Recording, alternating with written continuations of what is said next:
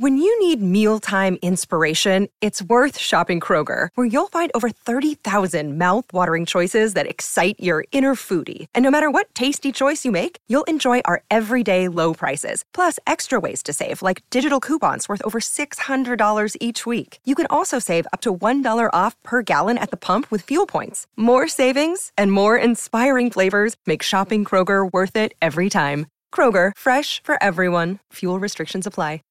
When you visit Arizona, time is measured in moments, not minutes.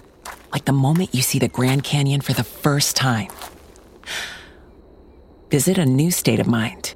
Learn more at hereyouareaz.com.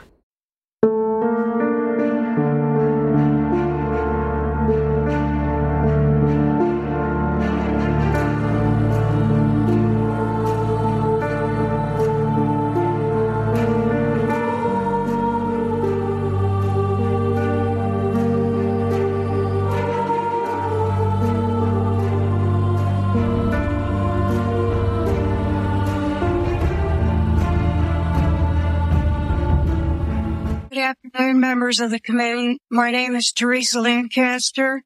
I'm an attorney, I'm a survivor, and I'm an advocate for those abused sexually. I was abused in 1970 through 1972 at Archbishop Keough High School by Father Maskell. I was featured in the documentary The Keepers, which exposed a huge sex ring at Archbishop Keough High School. I was unable come forward about my abuse in the 70s because Father Maskell convinced me that no one would believe me and he threatened me with his gun. Almost on every session, he would have the gun out on the table. I feared for my life. This is common among survivors. The support group RAINN supports that 20% of survivors fear retaliation. That is a reason for not coming forward. I struggled fact user was one that I trusted I, and he had respect of the entire community. Survivors ty- typically take years to come forward. The severe nature of the trauma endured coupled with high social positions often held by the abusers prevent survivors from coming forward earlier. Other facts are depression and substance abuse. Studies show the average age of disclosure is 52 and the reasons for the delay are specific to the individual. In 1994, when Jean and I came forward and started our civil suit, we quickly realized the institution we held our trust in would again betray us. Cardinal Keeler knew their case was credible, but he used the statute of limitations to make our case go away. Betrayal of a trusted institution adds another difficult layer onto the trauma of abuse. For these reasons, I urge the committee to issue a favorable report House Bill 974. Thank you. Good afternoon. My name is Jennifer Gross. I stand before you or sit before you a parent, a sister, a clinical social worker, a certified sex offender treatment provider, mother of two Boy Scouts, former diocesan coordinator of safe environments, former chair of a regional review board for the Catholic Church to review reports of clergy abuse. I am here today not to talk to you about what child sexual abuse does to the victims. You've heard that already. To stress to you that when a child is sexually abused by one person, it's devastating. That is one person that views them as trash and not as a human being worthy of dignity and respect. Far worse then is when an entire institution turns on that victim. For now it is not one person treating them with a lack of respect. Now it is hundreds. This bill before you today is not against any one institution. As previously testified by another committee member, Catholics, as far as we know, have committed only about 4% of all abuse. Shame on my church. Shame on my church for being the leading opponent to this. Shame on them. I am the direct descendant of Archbishop William Gross, who was first ordained in Baltimore. I will tell you as a certified sex offender treatment provider who has worked in the field for 26 years, I only worked in clinical agencies that polygraphed offenders. In 18 years, I met one person. They had one. one. The majority of offenders had many, some up over 900. Sitting on a regional review board of clergy offenders, I once heard of a man who sexually abused a four year old boy, his 13 year old niece, and raped an old woman in a coma. Where is that man now? Mexico. Why? Because apparently the church finds the United States rapidly anti-redemptive. How can I still call myself a Catholic? Because this is my church too. And I will not allow it to only be represented by people who defend the undefensible. I am here before you to ask you today to protect my children. Raise your hand if you leave your children with no will hurt no one. Don't do that to my children. Open this door of justice for survivors. Open this door of justice for survivors, which in turns provides safety to our children for today. Eliminating the statute of limitation exposes predators we did not know are still among us and are a danger. Please open this door to justice and protect my children, your children, all our children. Hello, my name is David Chappelle. I'm from Ellicott City. I've been married for 17 years and we have five children. Our two sons are 13 and 11 and our daughters are 9, 7, and 2. We attend mass every Sunday at St. Louis and Clark, raising our family in the Catholic. I'm here today to testify in support of HB 974 which will help countless others to receive justice in court. I am proof that repressed memory is a real thing. My goal is to advocate for those who have not yet recalled their abuse. I'm 42. In the last April 2019, called my abuse that happened when I was nine years old in 1986. My mind or body or God wasn't ready for me to re-experience the trauma until then. My recall process was slow, in months to fully crystallize. I was extremely painful and debilitating. I was a shell of a person. I write down all my memories in this book through my therapy. This book is filled with awful memories from a lost childhood. I thought of suicide numerous times over the last year. Is only because of my therapist, my medications, and the tremendous love and support from my family that I'm here to. I've been diagnosed with chronic post-traumatic stress disorder. But I'm so fortunate that my employer understanding of my needs as a person with a disability. Yes, I do now have a disability. Therapy has cost us over $10,000 in this one year alone, a huge financial strain. My abuser was Father Wayland Brown. He pled guilty and was convicted in 2018 to child abuse and rape two boys in 1987 and 1988 in Savannah, Georgia. In fact, the only reason that they could try him in 2018 was because some of the crimes occurred in South Carolina, which has no statute of limitations to bar prosecution. Father Brown sexually acu- abused me in 1986 in Gaithersburg, Maryland at St. Rose of Lima Parish. He was at St. Luke's Institute for Rehabilitation relating to prior sexual abuse allegations. He was allowed to volunteer in my CCD classes and attended church events. He was playful, charismatic, with a friendly smile. But looking back, he was sick and sinister. He used God as a way to prey on children. Our entire community had blind faith in this man because he was a priest and he abused that privilege. Father Brown taught me special ways to pray to God, special sacraments to consume. And there was even a way you could to God directly by putting your mouth on a certain male private. I was nine years old being abused, being abused by a priest But to me at the time, it was a special form of. One time, Father Brown even threatened me with a gun. He, I asked, why do you have a gun? He said, so I can be sure that I won't tell anybody about what was about to happen. As when he sodomized, I blacked out from the pain, but when I woke up, he had me say the Hail Mary prayer. I could barely speak. Later that same day, he asked me to leave with him to go to Georgia.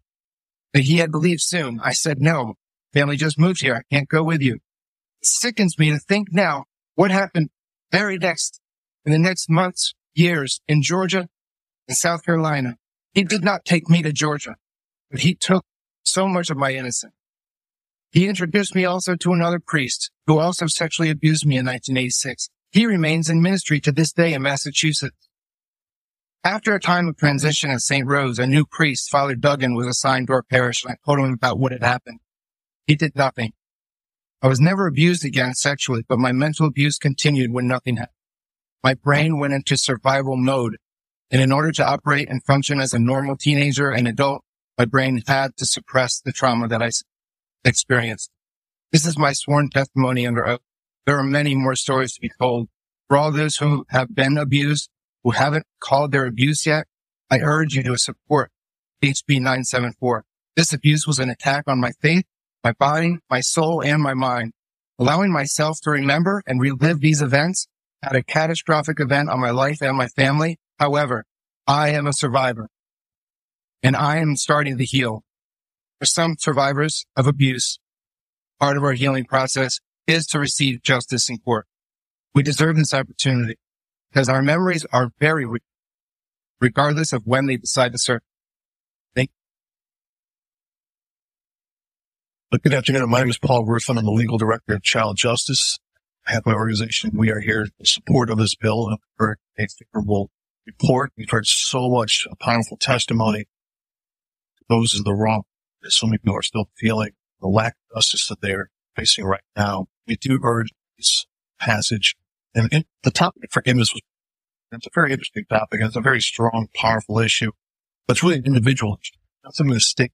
And it's up to the individual to decide they wish to. And with my own faith, forgiveness is absolutely urged, but also as atonement. The one must atone for their sins. I'm so have forgiveness, but still have the person be held responsible. I point to the Terry Anderson case where he did forgive his captor, but he also sued them the judgment $26 So I keep that in mind that while he was in the forgiveness, he also was responsible for their act. So again, we urge uh, board of this bill. Hi, I'm Kathy Myers. I'm the director of the Center for Children in Charles County, Maryland, and I've been in the field of child abuse, both victims and offenders for about 35 years. I'm going to talk to you from the of offender. If I'm a sex offender, I groom you. I make sure that you trust me completely. I make sure I groom, if I'm a sex offender, everybody around you so that if you happen to spill the beans on me, you will, they will not believe it. If I'm a sex offender, I make sure that you think it's your fault. If I'm a sex offender, I make sure that all of the systems where I work will protect you as well. I make sure if I'm a sex offender that if I'm caught, you'll allow me to resign without you firing me for cause that would be in my record. If I'm a sex offender, I put in this wonderful evaluation if I do get caught by the people that you pay to evaluate me, what a wonderful person I am and how I couldn't possibly have done this. If I'm a sex offender, I know what I'm doing. I pick my victims very carefully and I go to places and institutions where I have access to lots of children who, if they tell on me, will not be believed, will be covered up, will be dismissed, and I will be protected. That's if I'm a sex offender. I know that I'm speaking to people in this room who have not come forward, probably about 10 to 15 just based on the numbers. And there's people on this panel who are in those same shoes as well. Please protect our victims because about 5% of cases are prosecuted criminally. And of the 5% that are prosecuted are 5% of victims come forward to authorities as kids and about 7% of those cases prosecution. So that is not the remedy for the victims that we're talking about. Thank you very much. Madam Vice Chair, members of the committee, I'm Kathleen Hoke.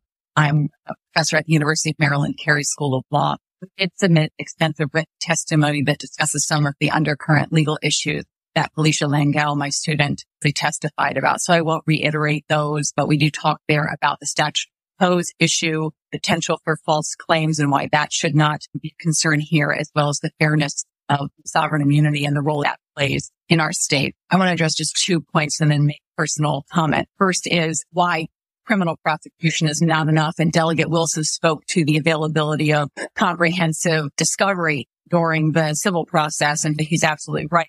The other point is that prosecutor, prosecutors exercise discretion in the cases that they bring and they have massively limited resources. So when they're faced with cases that have occurred in the last 90 days or two months or three years, maybe they're going to allocate those resources accordingly and not be able to put the resource on the investigation and gathering of evidence to prosecute a case that is decades old. It doesn't mean they don't care. It means they don't have the resources to do that work. So that's another reason criminal prosecution is not. The other issue is again relates to statute of repose. It really is not a statute of repose. If you're lawyers and you learned about it to study for the bar exam, come talk to me because I had to relearn it for this bill as well. The last point I want to make is that I was born in, this is personal. I was born and raised Catholic. I'm a member of the Church of the Nativity in Lutherville, Maryland. I'm extremely proud of my church and what we accomplish every day. What I've been taught since I was little is that the church is not a building. It is most certainly not a corporation. It is the people. This bill is not opposed by the people that are the church. This bill is supported and we will always stand whether there is money left or not because we are the church. Thank you. Really? Vice Chair, thank you coming in to testify and dealing with the remedy and the resources with situation be that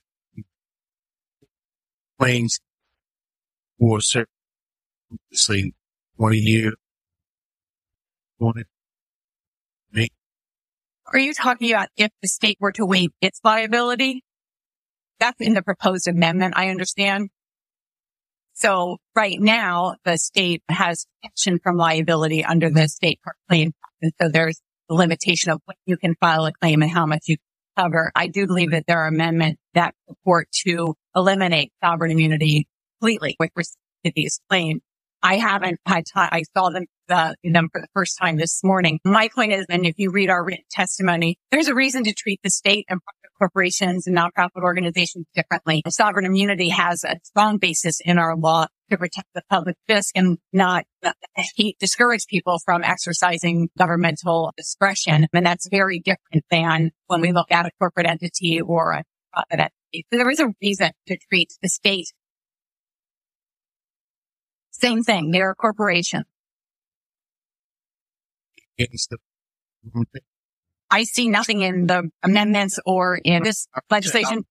So me personally, I don't see any reason to cap the damages here. Individuals still has, have to demonstrate what their civil damages are. And you've heard there's so many people today about what those damages may be. I don't think anyone here thinks a dollar or $10 million is going to cure what happened to them, but I don't think we should institute artificial limitations on their recovery.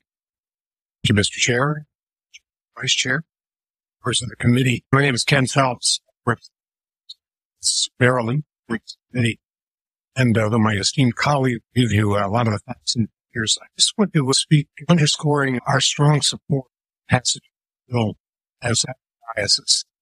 Uh, and referring back uh, to testimony uh, by uh, one of the earlier panels, we would really strongly love this Maryland also right. Since, as we've heard, healing takes time. And in my role as pastor, take the day relating stories to, to mind just very quickly. The pedophile scandal first years an older gentleman in my parish, mid sixties, came in, couldn't even speak. He just went. And as he left, the only thing he would say was, I have an altar boy. Didn't tell me.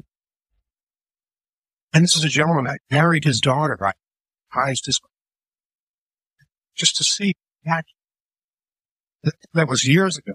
As recently as yesterday, a colleague who knew I was coming here to test something was was silent, right?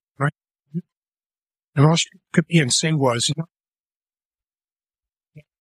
healing takes time, but so does, so does justice. And we need to remove every barrier to allow that healing we need to allow it. Take its natural course, cannot cut off any possible victims of this abuse. Will have their In our ongoing journey, dissecting real life mysteries, I've found a perfect companion in a game that not only captivates, but also lets me step into the shoes of a detective in the glamorous 1920s, June's Journey. As someone who's delved deep into the game, playing through the intriguing scenarios of June Parker, I can personally vouch for its immersive experience. In June's Journey, you unravel the mystery of June Parker's sister's murder. Each scene is a visual and intellectual puzzle, with hidden clues scattered across beautifully crafted locations. What I've enjoyed most is the depths of the storyline. Each chapter peels back a layer of this thrilling narrative, revealing danger, mystery, and romance. Besides the allure of solving mysteries, the game lets you design and customize your own luxurious estate island. Building my estate has been a delightful escape, offering a creative break from the intense narratives we tackle on the podcast. For those of you who enjoy the blend of history, mystery, and narrative depth we explore on this podcast, June's Journey offers a chance to live out those elements in a beautifully interactive setting. June needs your help, Detective. Download June's Journey for free today on iOS and Android, and join me in this ongoing quest to uncover hidden truths and solve complex mysteries. New. I'm 70 years old. My name is Frank Schindler. I live in Baltimore. When I was in kindergarten in the fall of 1904, at the age of five, I was sexually abused priest several times a week, approximately six months. At that age, the ability to process and understand what is going on around you is limited under any circumstances, much less in circumstances that are painful and traumatic. And this abuse is being perpetrated by an individual you are told is the representative of God on earth and must be listened to and obeyed. To speak out or even acknowledge the abuse is simply un. At such times, neurological structures in the brain to shield you from those memories in part by suppressing and fragmenting. But those protective actions themselves influence and distort your life, and there is no deadline or timetable how the brain operates or changes. I first came forward when I was years old. For years, I struggled with the consequences of the abuse, with the guilt and shame of being bad and the belief that I needed hunger. I've had to deal with depression, the feeling that I was not worth much of anything, no matter what I did or what I may have accomplished. I repeatedly questioned my right to life, doing things that ultimately caused me harm. And when years of therapy begin to bear fruit, when you slowly begin to remember, to understand, to come out from under the guilt and shame, you are prevented from speaking your truth by the imposition of a completely arbitrary time limit, a time limit which protects and enables the abuser and allows the Catholic Church to systematically and institutionally abrogate its responsibility to the vulnerable children placed in their care. And then I am blamed for not speaking out earlier, for not doing what was possible for me to do. Once again, I'm told it is my fault, just as I was told when I was five years old. And when all else fails, the church reduces the pervasive, institutionalized destruction of lives to simply the cost of doing business but it's the survivor's cost. There is no statute of limitations on the consequences of sexual abuse. 65 years later, I'm still struggling with those consequences. Should be no statute of limitations on the responsibility of perpetrators and those who protect. When I was a child, I was taught baptism in the Catholic Church placed an indelible mark on your soul. Indelible, no statute of limitations. Unfortunately, in my case and countless others, the marks of membership in the church are destructive and tragic. But even more unfortunately, they are indeed indelible. I ask you to support fairness and justice for a five-year-old. I ask you to support House Bill 974. Thank you. My name is Noy Davis. I am a lawyer and the vice president of First Star Institute, a child advocacy organization. I have previously testified for this body as an individual. I'm also a survivor of child sexual abuse. Today, I have the privilege and the honor of giving voice to two anonymous survivors. So I give you their words. The first, I blame the Archdiocese of Maryland for stealing the first 20 years of my life. Maskell, their priest, I encountered from the age of 12 till I was 17. Drugged, sex trafficked to police. He threatened to kill my parents. He had guns to my head. I told many sisters, teachers, counselors during my high school years. I reported and filed a charge in 19.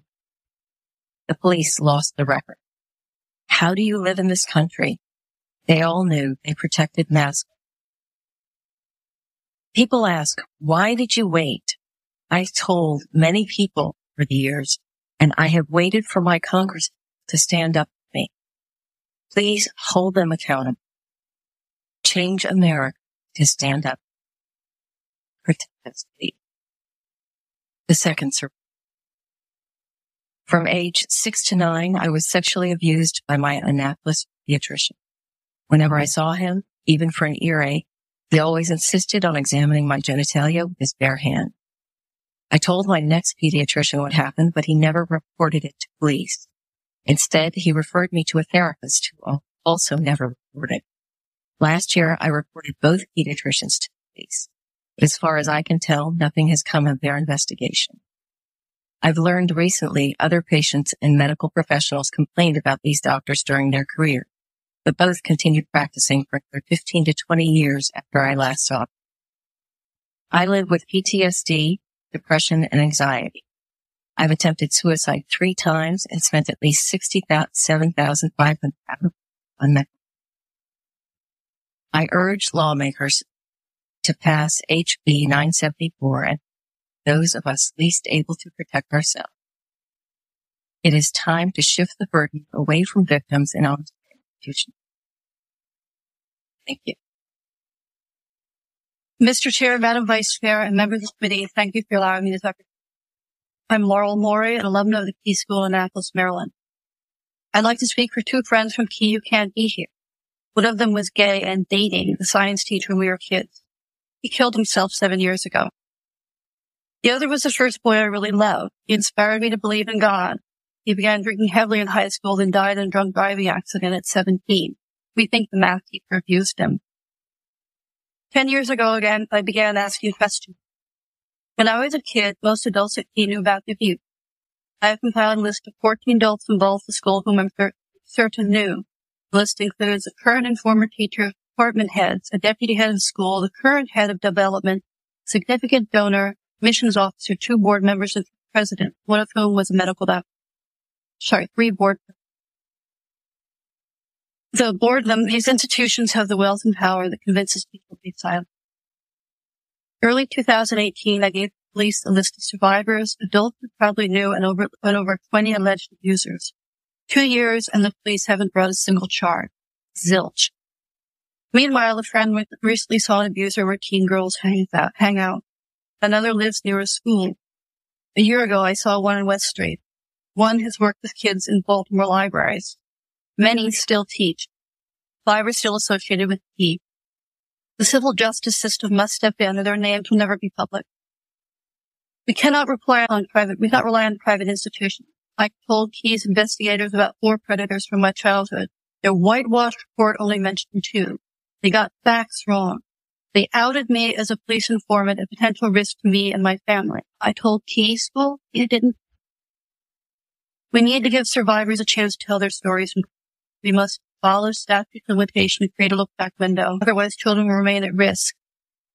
I hope the truth will stop my friends from dying of substance abuse and suicide because I'm sick of funerals. I urge the committee to support HB 0974. Please, just do it.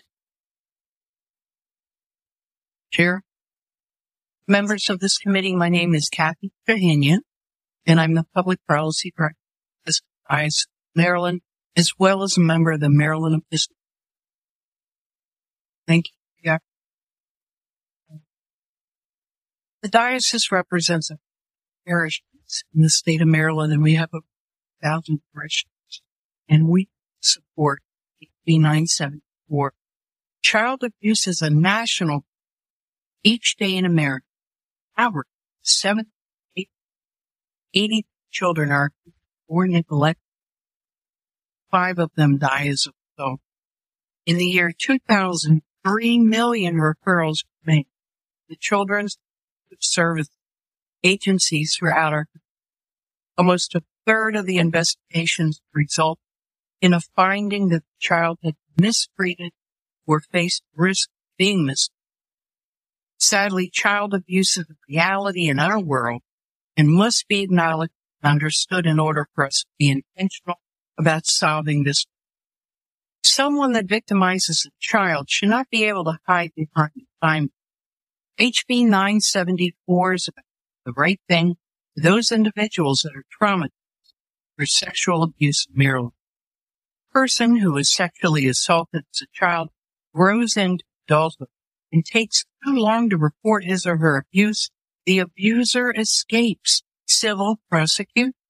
The perpetuator is freed stalking, grooming, and abusing children.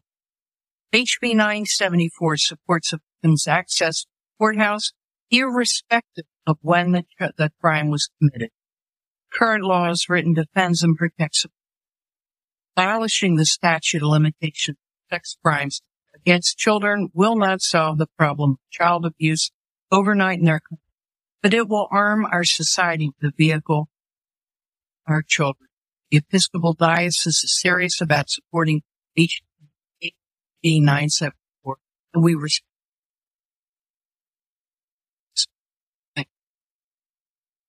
Hi, my name is Vanessa Milio, and I'm the executive director for an organization called No More Stolen Child. And I've spoken to many of you about this and other issues related to childhood sexual abuse. I actually just want to start by saying thank you. This is an incredibly difficult subject to talk about, to listen to, and I really appreciate all of your willingness to be here, to stay in your seat, pay attention, hear people tell their stories. That is unfortunately not something that they are used to. I also want to thank you for passing this legislation last year. You had the institutional courage to move this out of committee and floor. The House had the pass legislation. So I want to I'm sorry that we have to ask you to do that again, but we do. And so I hope that we can count on you to be strong for all of us in passing this bill forward. I want to take a minute and address something that has been flying around the room a little bit, and that's the money, because the money is a big Then I want to start by the number of $9 billion. That's the estimated cost in the United States of child sexual abuse. That's not my number.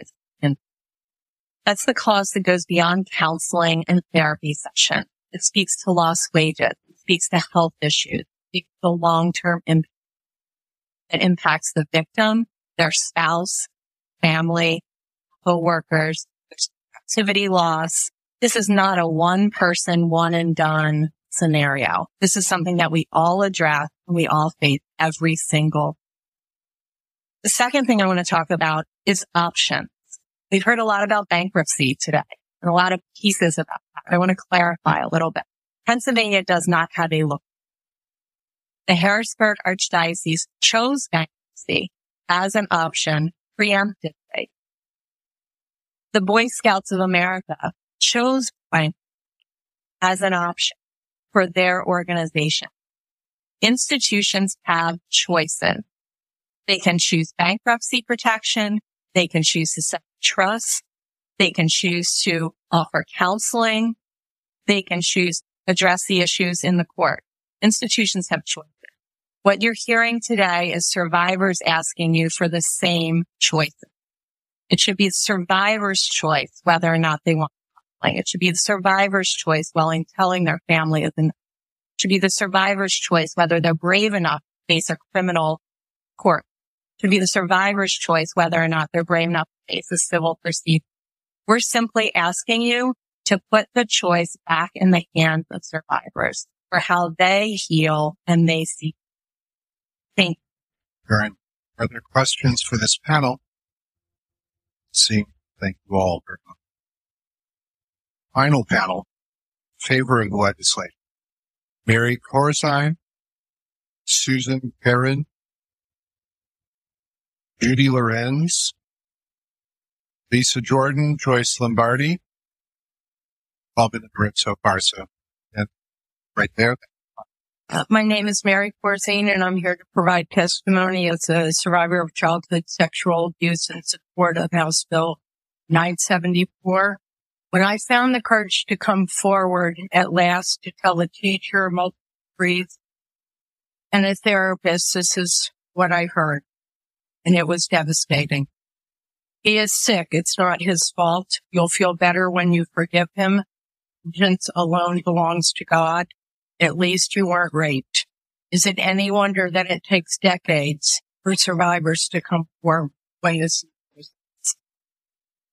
I tried several times to tell my parents, but became very overwhelmed and panicked because I wasn't sure what would happen next. I didn't know the words to describe what was happening. I was in fifth grade when I was instructed to sit on the lap of the abuser in a darkened room in an empty house on school property. I thought he had a stick in his pocket, repeatedly poking. He told me to wrap my arms around his neck tightly while he talked to me. When it was over, I flew outside, red faced and crying, and went to the school bathroom. My uniform was wet with an un- undefinable, unidentifiable white substance. I wiped it off and returned class. This happened several times in the same house on school property and also in the boiler room where I was placed across the de- top of a child-sized desk hidden in the I told the teacher about the abuse, but she never told my parents. My abuser was then moved to a different parish.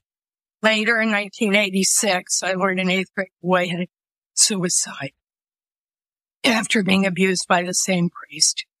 The priest, now laicized at his request, was working as a CYO basketball coach in the same archdiocese. He later pleaded guilty to four counts of sodomizing a minor and admitted to sexually abusing six other boys more than 50 times in the previous six years. A plea deal granted him immunity from prosecution using the other six boys. He served nine months. He is not on the Maryland offenders. It's heartbreaking to me that a person can commit repeated, constant, and calculated pedophilia in Maryland and get away with it. it is a perfect example of how abusers will continue to abuse until theirs. This bill will help to expose abusers like him and protect children in the future. Today I'm here for them as well as myself. When victims come forward, perpetrators are exposed and children are safer. Predators depend on the statute of limitation to be able to continue to practice their compulsion. Institutions further protect abusers when they consistently demonstrate a lack of courage protecting their institution rather than its victims. There is hope for survivors, but without resources, trauma can seem insurmountable. Thank you, and please support House Bill My name is Judy Lorenz, and I'm here in favor of HB 974. I'm also married to my hero, who is the last gentleman in panel two. Yeah, we've been doing this I've been here too many times testifying before this committee on behalf of victims of child sex abuse. Too many times seeing bills stuffed into drawers, not making it across the street, or passed by the House overwhelmingly only to die in the Senate. SOL legislation getting sneakily transformed into a law regarding statutes rather than statutes. Extra deliberation requested last year, knowing the tie-breaking senator deployed to Afghanistan the very next day, and would not be present crucial email. There are concerns over institutions that have filed for bankruptcy and the aftermath of SOL extensions. I was more alarmed to see an article in the Washington Post this week focusing on Cardinal McCarrick having paid a million dollars to an order of priests whose founder was an abuser. I know of hundreds of survivors who would be far better beneficiaries of these types of funds. I got an email last night as a family support person this was from a survivor. She said, Judy and David, I am sorry, but I just cannot do it. The last time I testified, it really took a toll. And even worse, I haven't updated about what resulted. I had been in mediation with the Archdiocese of Baltimore for counseling costs. You know, that unlimited thing they talk about, that's a farce.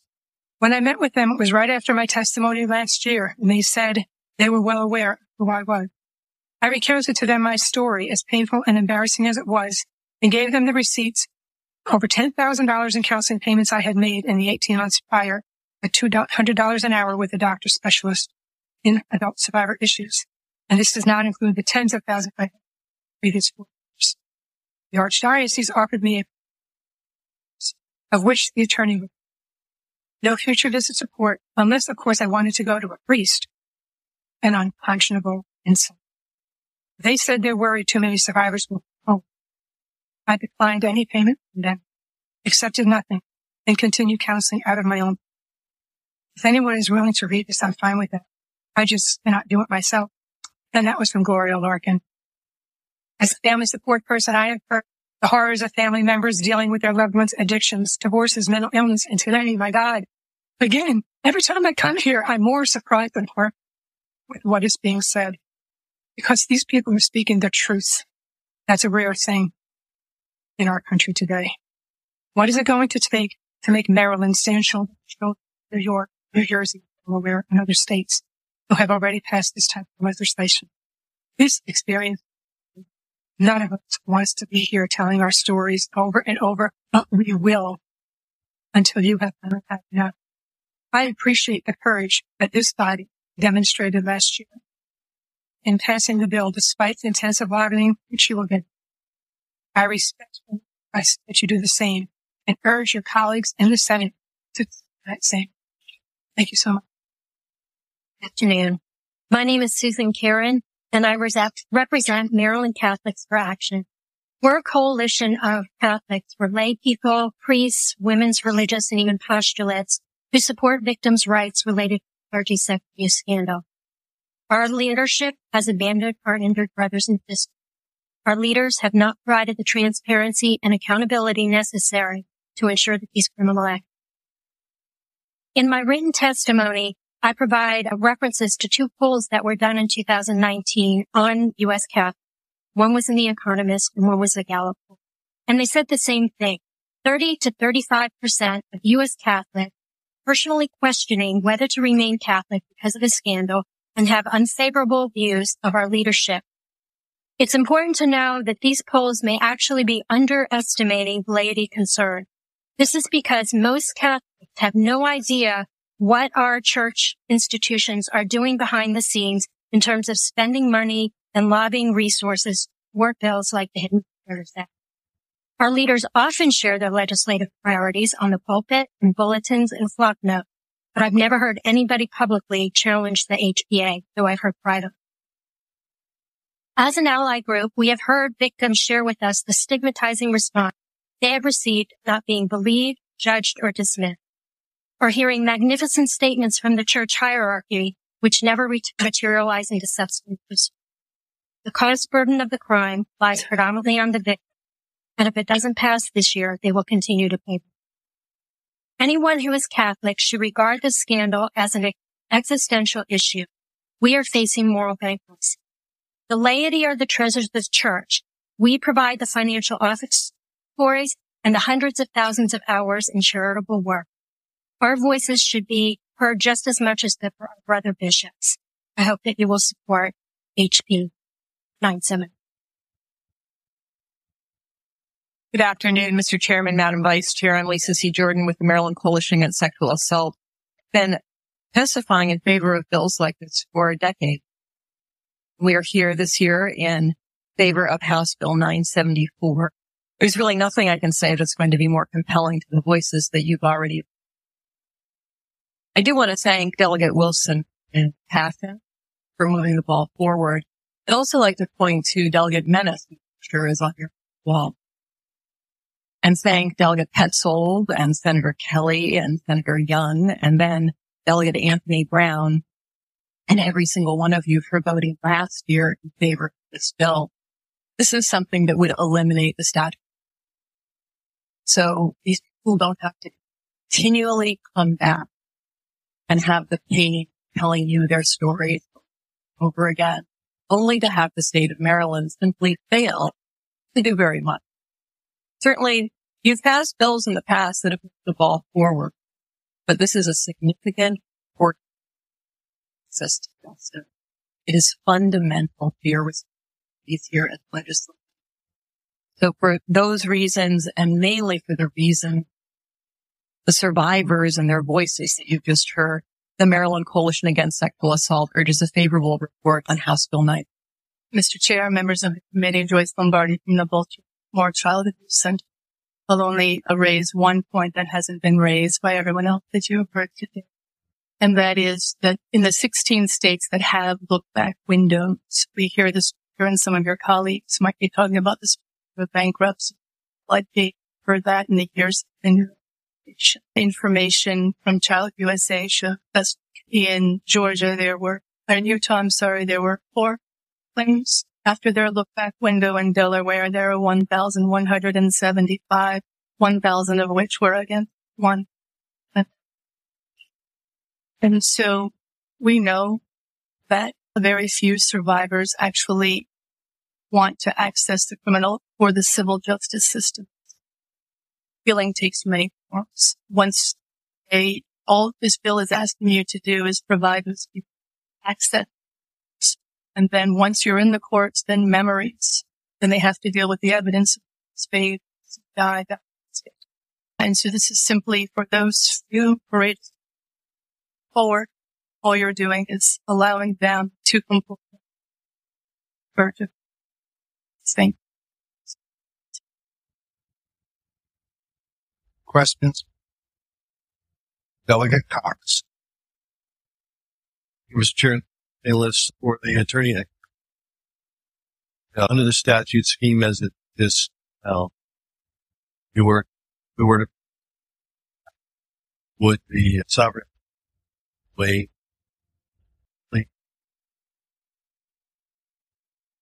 I understand that there are additional amendments regarding that, and I've not seen those.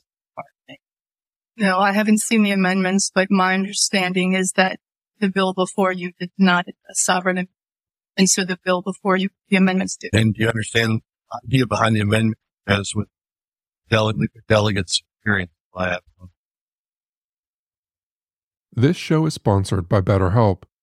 How's your social battery holding up? Mine's been draining lately consumed by the darkness of true crime tales. But amidst the shadows, it's crucial to remember to prioritize our mental well being. Just like unraveling a twisted plot, therapy helps me untangle the knots in my mind. It's about gaining clarity, finding strength, and reclaiming control over your life. Considering therapy, BetterHelp offers a lifeline in the darkness. It's completely online giving you the freedom to seek help in your own terms. And with a simple questionnaire, you can be matched with a licensed therapist who understands your unique struggles. Find your social sweet spot with BetterHelp. Visit betterhelp.com/foul today to get 10% off your first month. That's BetterHelp, H-E-L-P dot com slash foul, F-O-U-L. When you need mealtime inspiration, it's worth shopping Kroger, where you'll find over 30,000 mouthwatering choices that excite your inner foodie. And no matter what tasty choice you make, you'll enjoy our everyday low prices, plus extra ways to save, like digital coupons worth over $600 each week. You can also save up to $1 off per gallon at the pump with fuel points. More savings and more inspiring flavors make shopping Kroger worth it every time. Kroger, fresh for everyone. Fuel restrictions apply. Save big on your Memorial Day barbecue, all in the Kroger app. Get half gallons of delicious Kroger milk for 129 each, then get flavorful Tyson natural boneless chicken breasts for 249 a pound, all with your card and a digital coupon. Shop these deals at your local Kroger, less than 5 miles away, or tap the screen now to download the Kroger app to save big today. Kroger, fresh for everyone. Prices and product availability subject to change. Restrictions apply. See site for details.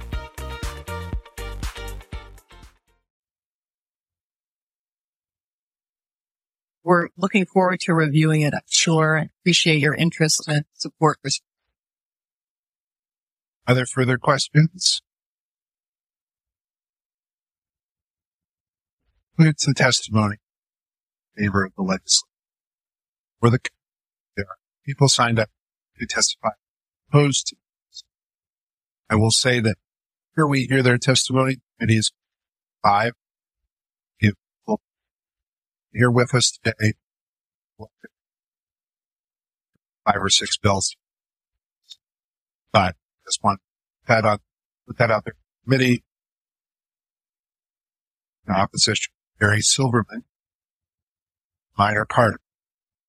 My name is Minor Carter. I represent the American Property Insurance Association. probably should have stuck favor with amendments. Our issue is solely insurance. As people have talked about monetary rewards, we all know in many cases that incident or never happened except or that is expanded because of presence of insurance money. And we'd like to work with the committee to resolve. Would be clear you're finding us favorable with amendments now? I should have said that. Let me put it this way. Be accident. What? I was told to come to and do it. When I, by the time I signed up, I realized my testimony, we're not against the input of the bill. We're against the sure. By that time, by the time I thought about what I was going to do, it was not the first time I went. Sir, go Good afternoon, Mr. Chairman, Vice Chair, members of. My name is Cary Silverman. I'm here today on behalf of the American Tort Reform Association, organization, national organization that represents businesses, associations, municipalities here in Columbia. I'm a Maryland resident bar. I'm here today to express some concern. Before I, I get into, I do want to express appreciation your consideration of this very difficult issue. All of the people that have testified on this, this topic current see here. Our issue is really with precedent this sense type of approach that's taken. It's not with extending the statute of limitations to whatever a reasonable level in view of the committee. It's with the approach that's taken. That is an approach that we haven't seen ever before in Maryland. Um, that's an approach that eliminates the statute of limitations entirely, completely for a type of civil claim. We have not seen that. It's an approach that revives time barred claims. That's an approach we're seeing here. And it's concerning to us because it sets a precedent for other types of civil actions. Statutes of limitations may be viewed as arbitrary. They may be viewed as unfair to individuals. And in fact, they are because they take away a viable claim, but it's very, it serves a very important purpose. And that purpose is making sure that judges and juries can decide cases about liability on the best evidence available.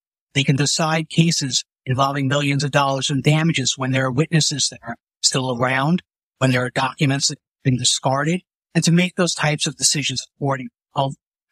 I've monitored this issue and testified in many other states. I'd be happy to answer your questions on whether other states have done on this issue. But the sum up of it is most states have not taken this granted many times, and most states had, like Maryland has, twice effectively extended the statute of limitations to a finite.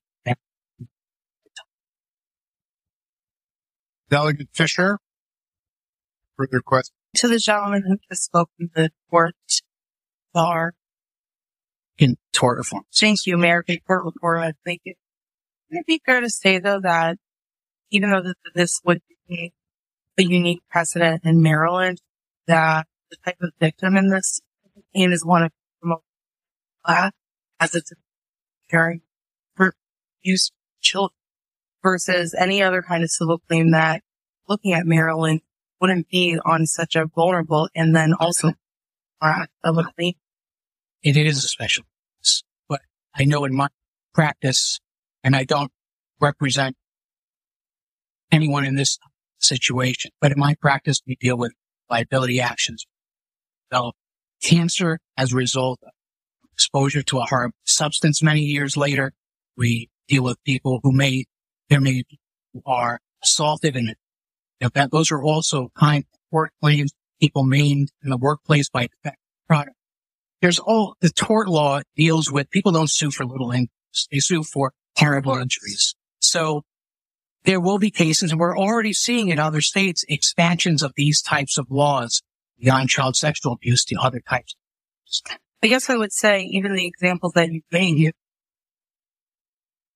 this body and uh, no one can the body across our colleagues across the street, but I would say that even in that, very different product liability issues, they didn't know that was going to harm someone, is not dealing with not only minors, which is, such a uh, state interest to protect, and they are dealing with something that is sexual abuse and or rape, which is something that you knowingly know that's going to injure, cause harm, be detrimental. And I, I still believe that you can very much distinct this bill for the claim of saying that for civil claims in the future, it's going to be a floodgate up an example that we're going to let is all the statute of limitations for other civil claims. I do think that very much, I think all the lawyers on the committee, you know,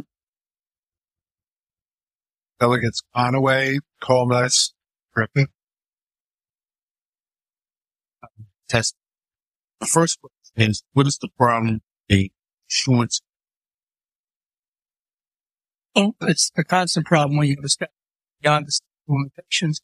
And we already have a problem. There's a constant problem of false claims because of the insurance, because you see the insurance company, you hope they're going to settle to get claim. And there, that's a prevalent problem in insurance. Yeah. This would open another false claim. To the second that spoke, I think in my mind, it's for me, because there's no other precedent on some statute of limitation goes in Maryland. But what I heard in the testimony, see, he talked about, say this, the murder of a child soul person, person that there's something that's going to change them. So when you talk about a statute of limitation, this person changed. I don't think there's any limit. I understand and have a lot of sympathy in this situation. I think in some of the other types of cases talk about there are people with lifelong injuries they could also say will be harmed every day that they wake up for it. Delegate McComas. Thank you, Mr. Chair. I've been looking at this a little bit differently because basically the individual doesn't able to put the picture together to realize that they've really been abused until we're saying 52. And so there are different mechanisms within the law where the statute of limitations is told or suspended until the person discovers that they've been abused or not abused, but have been injured. Okay. Or the person, let's say they get hit on the head and they've been unconscious for X years. And then all of a sudden they wake up and they real put it all together and then they would be allowed to sue because they were disabled before. So this isn't quite that unique in that sense because of that. And then you couple, I'll finish this and I wish you to comment. Then you have, you have the situation where you're dealing with a vulnerable class, children, and they might be threatened with a gun or they say, we're, we're going to, we're going to kill your pet, kill your brothers and sisters, we're going to kill your parents if you say anything. So there's this duress. And so they don't have finally when they 52 and they, okay, the person's not around anymore, or they realize that they can't kill their parents or things like that. That the light bulb goes on. So in a sense, it's not necessarily really upending the tort system. It's just modifying it for a rather unique situation. So uh, would you comment on it? Sure. The tort system does have some mechanisms already in place that try to provide extra time for people in circumstances. Obviously, when injury is to a child, the statute of limitations doesn't run an adult at least. There's also, in some cases, a common law discovery rule that recognized by the court that give additional time to a person who didn't know they were injured, something, or harmed by a malpractice or whatever, and they don't realize until years later that, oh, they're, then the statute of limitations will not start to run until they discover. There's also a positive Maryland law on this, but there's usually tolling for fraudulent concealment in a case where a defendant makes it so that or whoever was injured not know the injury. And if they intentionally do, that would also toll the statute. So there are those types of mechanisms that are already in place here and in other states that are available. They're narrow. Yeah. Thank you, Mr. Chairman. Is from Mr. Gilderman. Following up on Delegate McComas' question.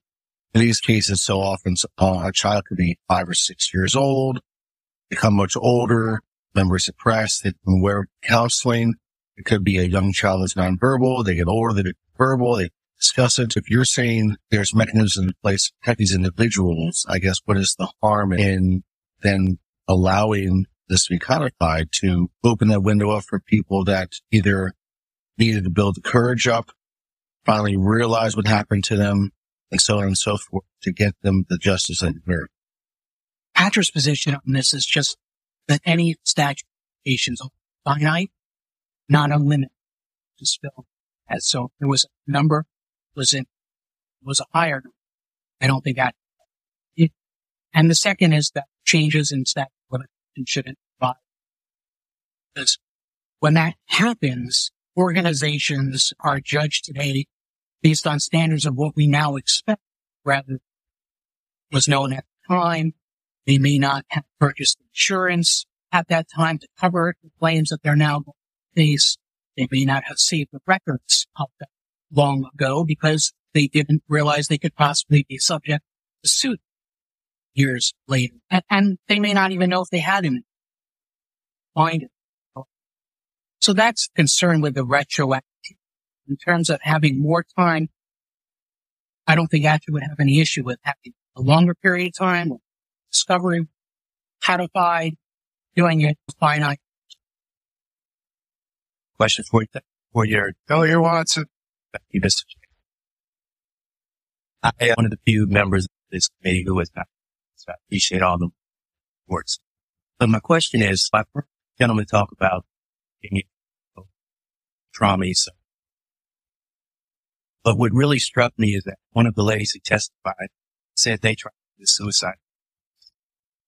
So my question, being an attorney, if she would have been successful committing suicide, would her family then been able to sue for the murder? Since murder does not have a statute of limitation. Family wouldn't be process. They would be able to, they might be able to sue real wrong.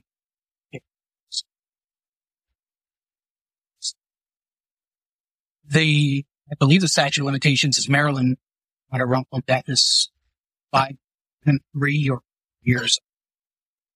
Person. So it would take a really skilled attorney to be able to link that suicide directly to the trauma inflicted on that person, possibly 30 years early.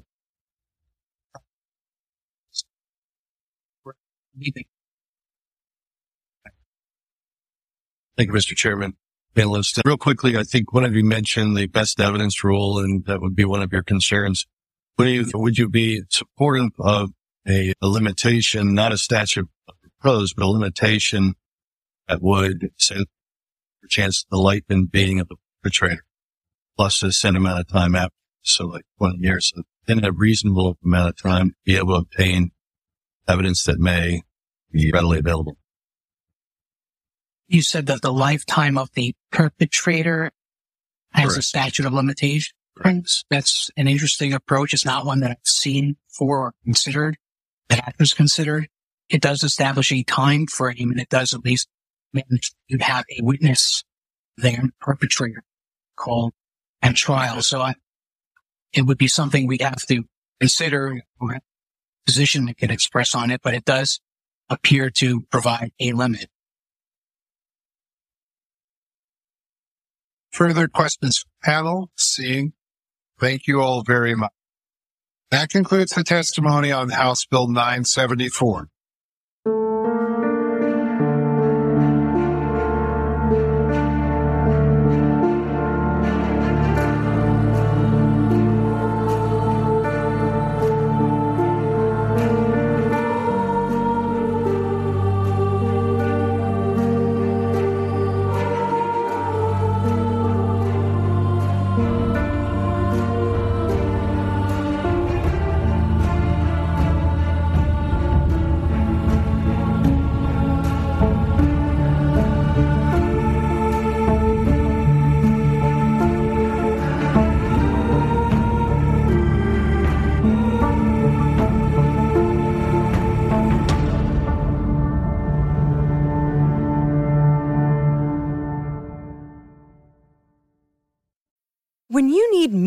Mealtime inspiration, it's worth shopping Kroger, where you'll find over 30,000 mouthwatering choices that excite your inner foodie. And no matter what tasty choice you make, you'll enjoy our everyday low prices, plus extra ways to save, like digital coupons worth over $600 each week. You can also save up to $1 off per gallon at the pump with fuel points. More savings and more inspiring flavors make shopping Kroger worth it every time. Kroger, fresh for everyone. Fuel restrictions apply.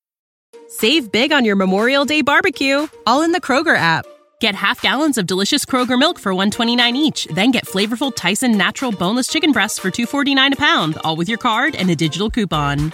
Shop these deals at your local Kroger, less than 5 miles away, or tap the screen now to download the Kroger app to save big today.